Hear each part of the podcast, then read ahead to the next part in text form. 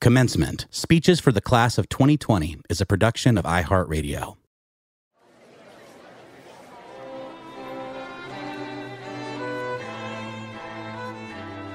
Class of 2020.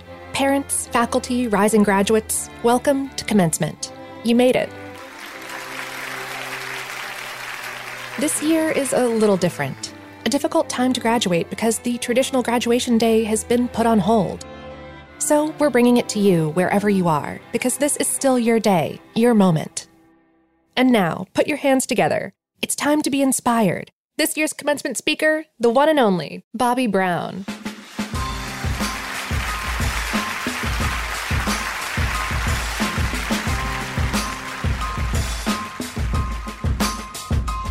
Hi, everyone. I'm Bobbi Brown, and I am honored to speak to the class of 2020. But first, to all the parents listening, thank you for all you have done to get your child to this moment. I am a mother of three sons. My youngest is graduating this spring. I know how proud and excited I am, and you must be too. Graduates, thank your parents. Just do it now and again later. To all the university faculty and staff, thank you for all you do. Your dedicated service to educating and molding our children is commendable and appreciated.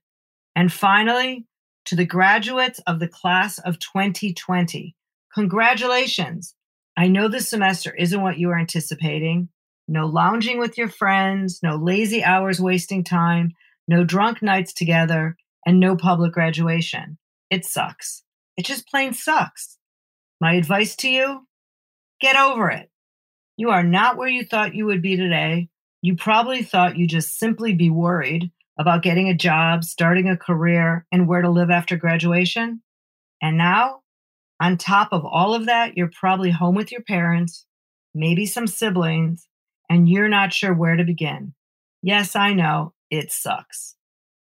As my friend Liz Murray, who was homeless as a teenager, graduated from Harvard, and then wrote several books, said, So what? Now what? So get over it. I want to talk to you about how I get over it. I am an entrepreneur by accident. It's just who I am and what I do. So, what makes me an entrepreneur? It's simple. I figure things out. When it seems like nothing is going right, I'll find a new way to make it work, or I discover some demand that nobody else ever realized. That's my advice to you. Figure it out. Look differently, act differently, don't be tied to the expected or even anticipated. And the best part is this you don't need to have your life all planned out right now. If there's one thing the current situation is teaching all of us, it's that nobody knows what the future holds. You never know what opportunities will come your way, but you do need to be passionate and make the most of what you have. And to get started. In normal times, you can be picky about your start what job should I take or what degree I should get next. Now it's more important to just get out there and do something other than worrying about the specifics. I believe there are real opportunities for people that are courageous and open and creative and willing to do whatever is needed to be done now. When I graduated from college many years ago, I had no clue what my journey would be. I thought I'd find a job. And then I learned there were no jobs in what I did, just freelancing but I went with it. I was open and some crazy stuff happened. The more I was open and allowed myself the flexibility, the more crazy things I became involved in. When I graduated from Emerson College with a degree in theatrical makeup, I moved to New York City to be a makeup artist, and I knew nobody. So I looked people up in the beauty, fashion, and modeling industry in the yellow pages. That's what you now call Google. I called photographers and magazines to show them my portfolio, and I offered to work for free. I heard no a lot, and of course, the rejection was discouraging. But I never gave up. This is a big part of getting over it, not giving up. I was a waitress to pay the bills, but didn't give up on my goal, which was to make a living as a makeup artist with a long term goal to do the makeup for a Vogue cover. That goal took seven years to achieve, but I eventually got it. The style of makeup when I started in the 80s was very bold. Think Technicolor eyes and bright pink cheeks. but I always believe women look better when they look like themselves, with makeup colors that look like their skin. There were no products that allowed you to do this, so I made my own. I started a cosmetics company because I didn't listen to people who told me it was a stupid idea. I named it Bobbi Brown Essentials. After selling the lipsticks out of my house, I met a buyer who worked for Bergdorf Goodman who took them into the cosmetics department. We sold them on a table until we got our own counter and then expanded the line, and then we launched into other stores. After four years, we sold the company to a big corporation, and eventually the company reached a billion dollars a year in sales. I stayed on as the chief creative officer for almost three decades. Then I left that brand three and a half years ago. And what did I do? Well, it wasn't an easy transition. I didn't take a vacation. I didn't lay in bed and mope around. I got over it. I got up. I shook myself off, picked myself up, and started making phone calls. I didn't wait for something to happen. I called friends. I found new and interesting projects to work on. I made a pop up shop. I worked on some websites. I started making podcasts. I had no idea what I was doing. I just figured it out and had fun doing it. I started a line of supplements because I met a vitamin manufacturer and told him it was something I always wanted to try. This was also completely new to me, and I'm still figuring it out. People often ask me, How did you do it? My answer I put one foot in front of the other every day and keep going.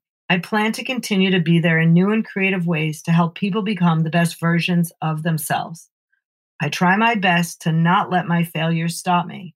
We all fail a lot of the time. Successful people fail more than everyone else because we just try more. We take chances. Of course, it all doesn't work out, but don't let your fear or your failures get in the way of trying new things. Who knows where they will lead?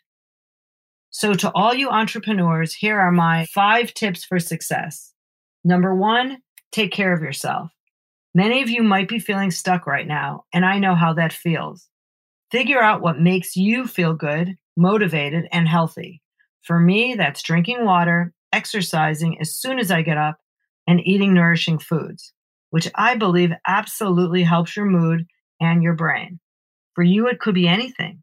Do that push up challenge, take a walk, hold a plank, whatever works for you.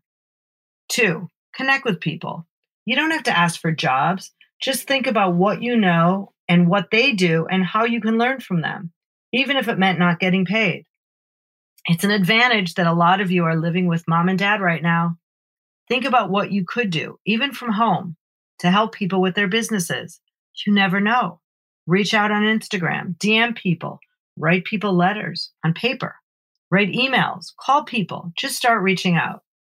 Number three, be flexible. Think of all the opportunities, the mega opportunities that will be in front of you in this new future. We're not going back to the way things were, at least according to this entrepreneur.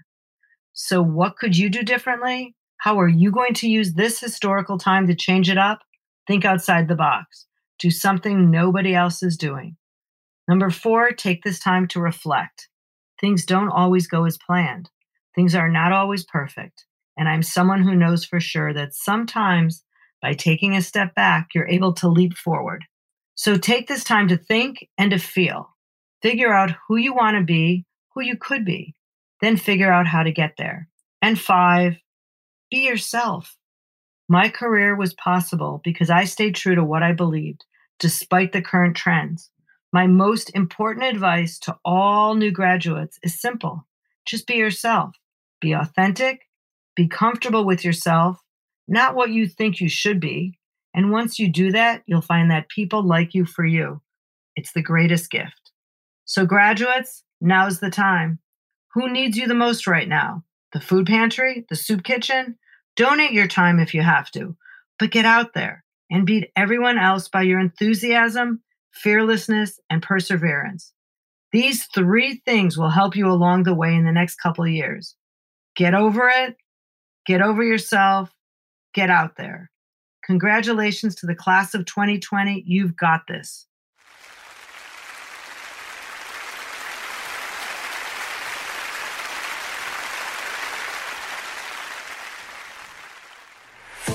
You can find a collection of incredible commencement addresses from all your favorite speakers at the Commencement Podcast on iHeartRadio or wherever you listen to podcasts.